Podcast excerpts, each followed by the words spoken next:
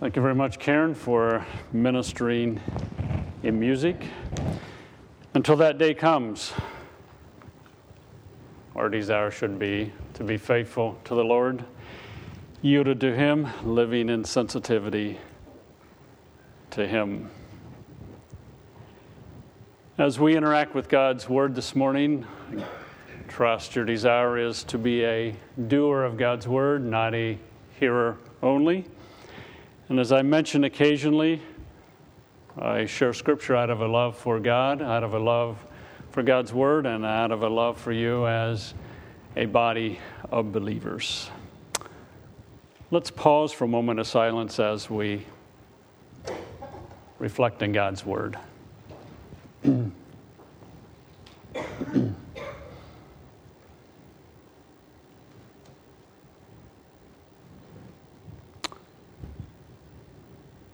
Father, we thank you for all that we have in Christ in light of what Karen sang about.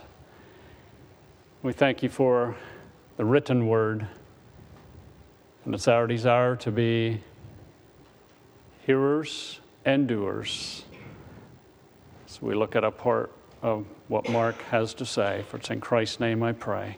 Amen. As we consider God's word this morning, depending on the direction of your life, it may be encouraging to you, or it may be convicting, again, depending on the direction of your life, how you're living and you're responding in life. I have a question, not looking for a response, a thought question. Who or what owns your soul? Who or what owns your soul?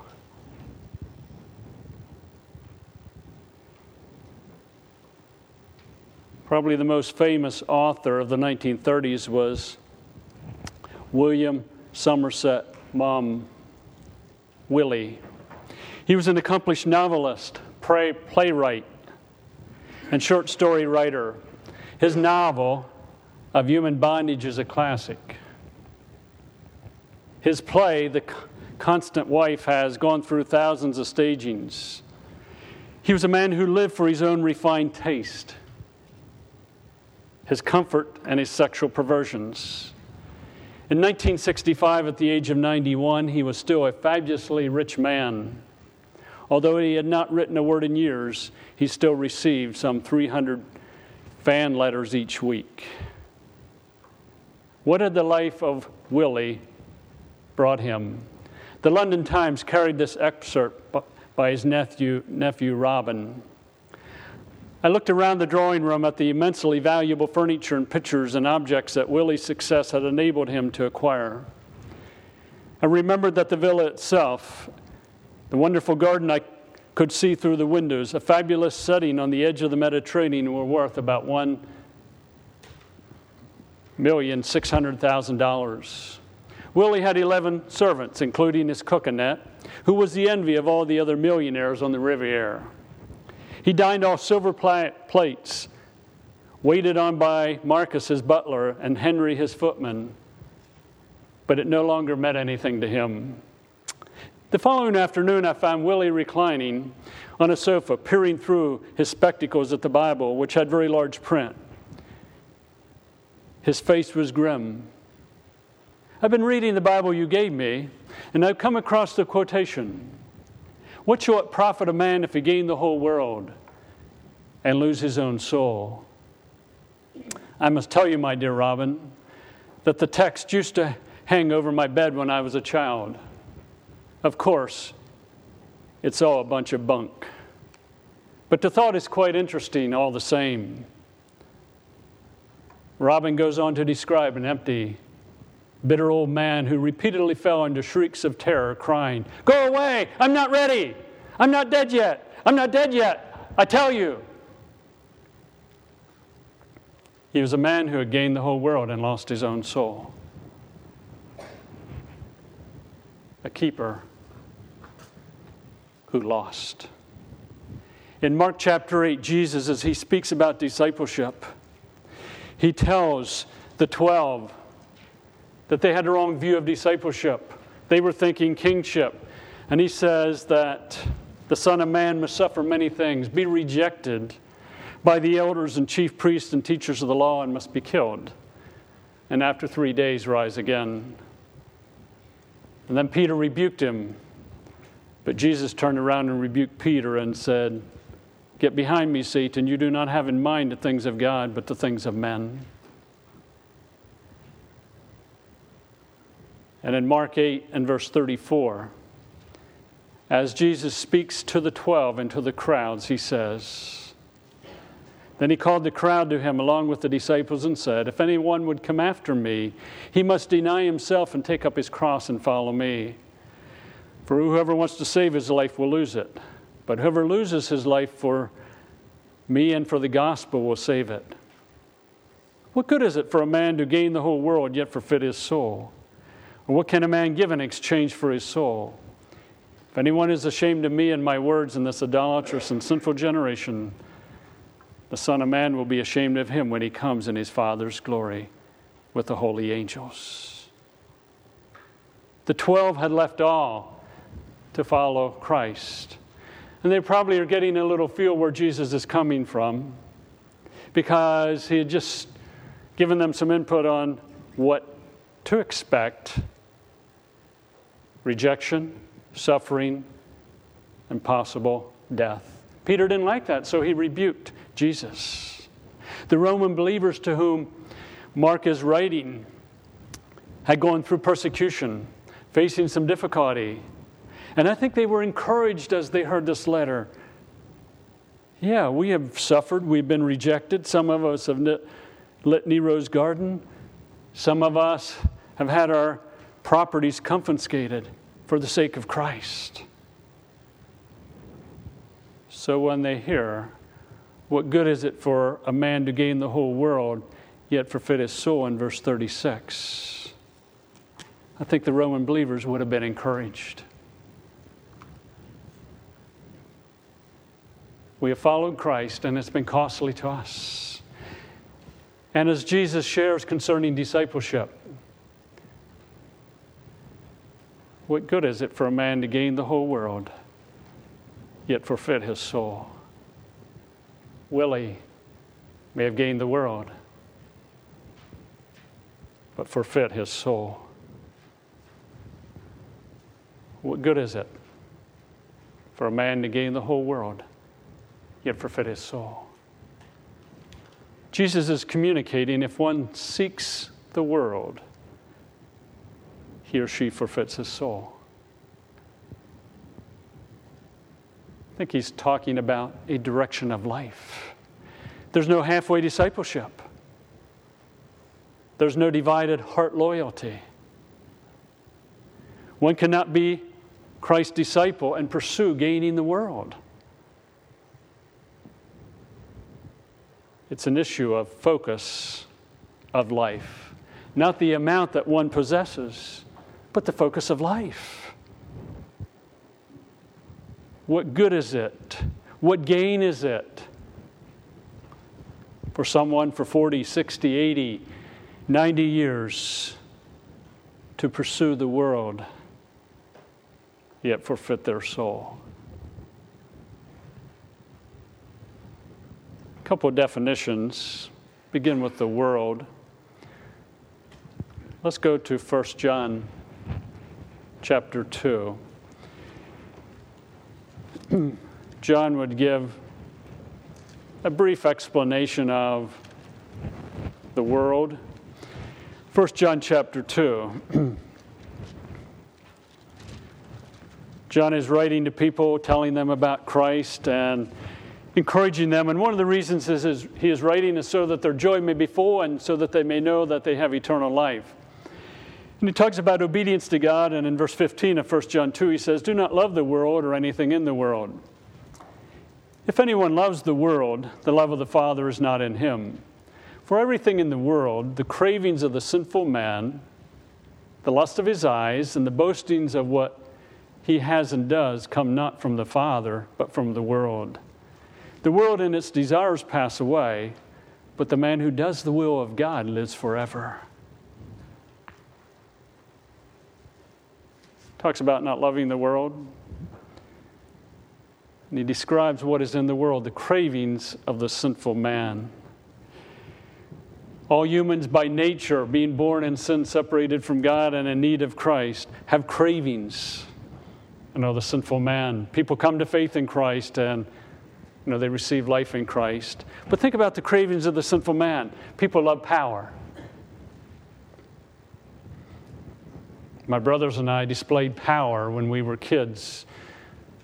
You know, you picked on the next one down, and, you know, I'm more powerful than you. And this is terrible, but I remember laying on the floor looking up. One of my brothers on top of me, you know, if you don't admit that I'm stronger than you, I'm going to let this saliva come into your face. You know, that's an issue of power. You say, You guys were bad, just like you. You just did different things. You know, that's part of the cravings of the sinful man. The whole issue of sexuality. You know, sex drives that seek to satisfy themselves outside of God's design. You know, the cravings of the sinful man, things, the accumulation of things. You know, I want more than the next guy. He talks about the lust of the eyes. The Roman believers would not have had quite the advertising that we have today, but advertising is appealed or appeals to the lust of the eye. You know, they're trying to sell something, it's got to be beautiful. They want to sell a truck, we put a female there. The lust of the eye, you don't see the downside.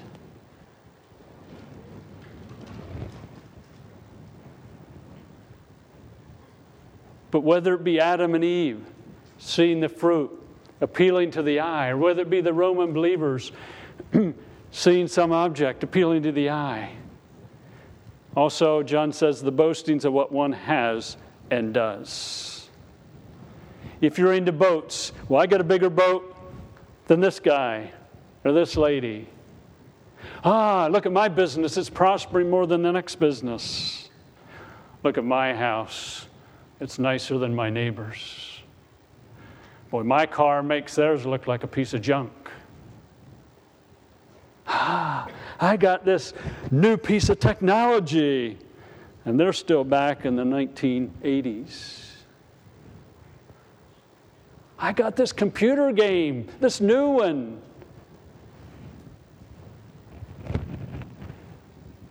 No, I've been very successful. The boastings of what one has and does. God, Christ, Scripture are left out of the thinking and reasoning. The thought patterns just let out God. Some people make it their point of life to pursue the world. The cravings of the sinful person, the sinful man, the lust of the eyes, the boastings of what one has and does. That's their drive in life. That's where they're headed in life. Their things, their cravings, own them rather than their things and cravings being submitted to Christ. What good is it? What profit is it for a man to gain the whole world, yet forfeit his soul? Soul is talking about the immaterial part. If you please, the attitudes the mind, the beliefs, the values. What good is it for a man to gain the whole world or forfeit his soul? The material part of a person, Willie, coming to death, screaming some of what he did, versus my brother coming to death and saying, I'm ready. I kind of wish it would come soon because I'm weary of the pain. He says about forfeiting the soul, to visit with loss. To suffer detriment. The forfeiture or forfeiting is both now and eternally. Jesus is talking about following him. What good is it for a man to gain the whole world yet forfeit his soul? The Roman believers are hearing this, and some of them have died for their faith. Others have had property confiscated. Some have been going through difficult times. What an encouragement. We have chosen not to make the world our God. An encouragement. Ah, this is great stuff. Our stuff doesn't own us. Our desires don't own us. They're tools for God's glory. An encouragement to the Roman believers. We are followers of Christ. We're going through this difficulty, but we're on track. Look at Mark chapter 10 for an example of one who was pursuing the world and forfeiting his soul. Mark 10 and verse 17. As Jesus started on his way, a man ran up to him and fell on his knees before him. Good teacher, he asked, what must I do to inherit eternal life? Why do you call me good? Jesus answered. No one is good except God alone. You know the commandments do not murder, do not commit adultery, do not steal, do not give false testimony, do not defraud, honor your father and mother. Teacher, he declared, all these I've kept since I was a boy. Jesus looked at him and loved him. One thing you lack, he said go sell everything you have and give to the poor, and you will have treasure in heaven. Then come, follow me. At this, the man's face fell. He went away sad because he had great wealth.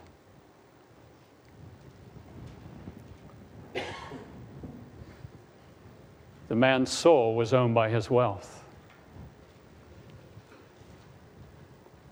And he was not willing to part with that.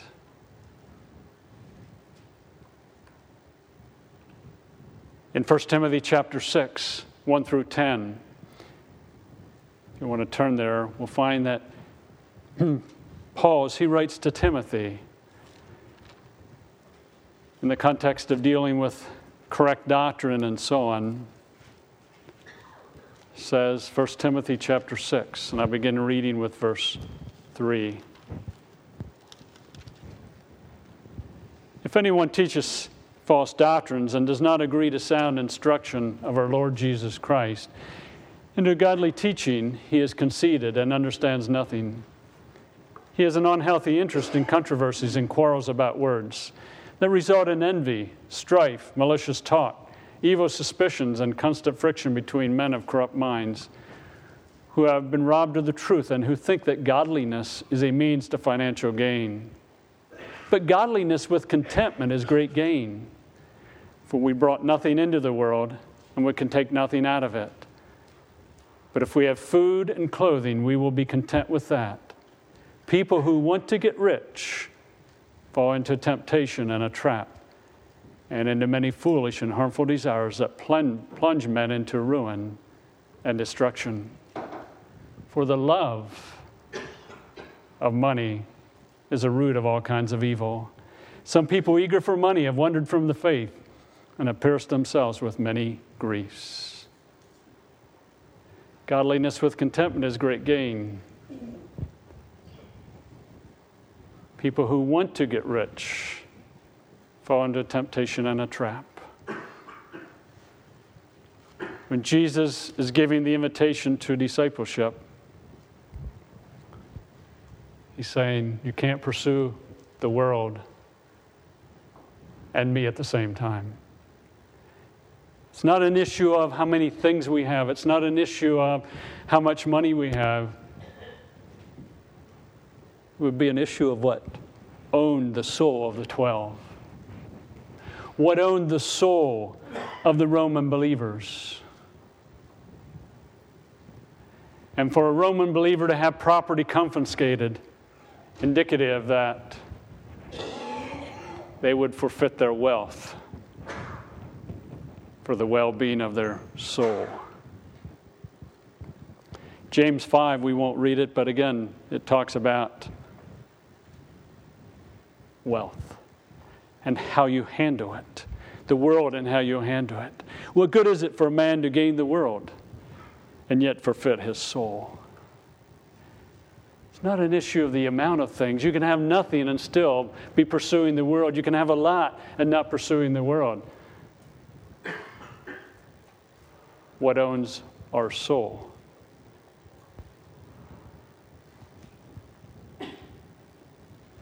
Think about the resources that God has blessed you with.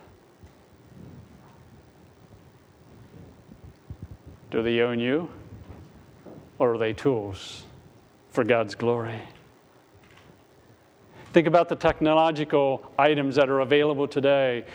You walk into a store or you look at a magazine or you get on the internet and you just, I got to have it. I got to have it. Can't be content. What owns our soul?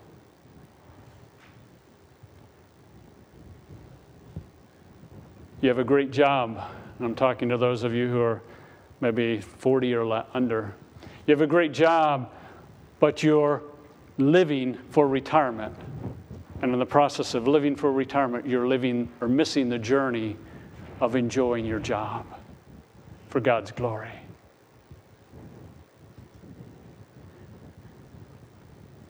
A number of years ago, I guess I was somewhat shocked, heard a guy in his early 30s said, I can't wait to retire. That's what I'm living for. And I thought, Bud, you might have 20 to 30 years to go. Why not enjoy the journey of working so that you can enjoy retirement when that comes? But again, for that guy, retirement owned him. The whole issue of in control. Sometimes we think we have to be in control. The world wants to be in control. Does it end up controlling us?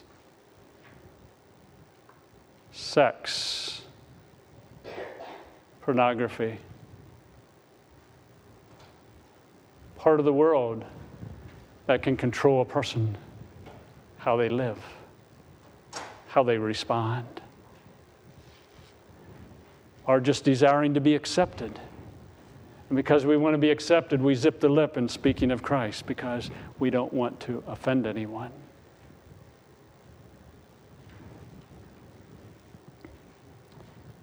Years ago, when we were living in Chattanooga,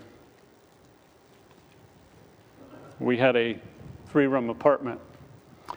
It was pretty bad, according to my mother and my mother in law.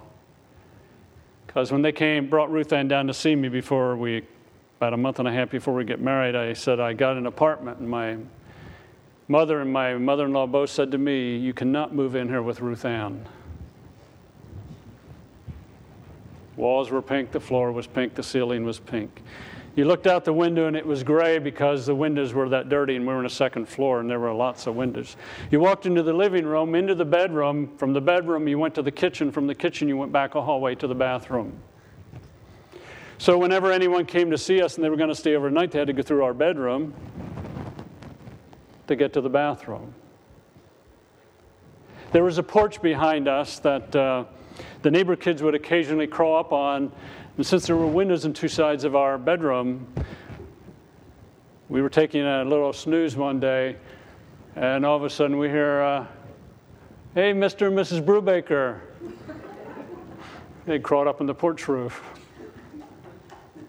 I say all that to say that as Danny came along and he was in the living room for his bedroom, and we knew that Beth Ann was coming along, I said to Ruth Ann, maybe we ought to move. And lo and behold, the next place across the way became available. It was six rooms, upstairs apartment, double the rent. We battled with that for a while before we decided to stay where we were because we knew we were going to be moving in a, not before too long. But the battle was something better. It's not that it would have been wrong for us to move, but if we moved because we had to have something better, to be content, then that would have began to own us. When Jesus says,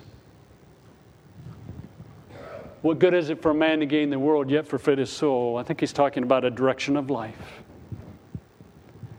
Person pursuing the love of things, the cravings of the sinful man, the lust of the eye, the boastings of what one has and does, versus following Christ.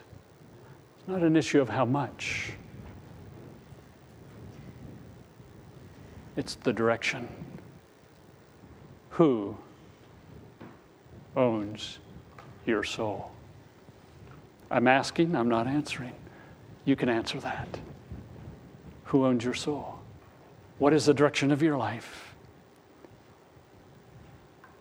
What good is it for a man to gain the whole world, yet forfeit his soul? So we think about that. We're going to sing together.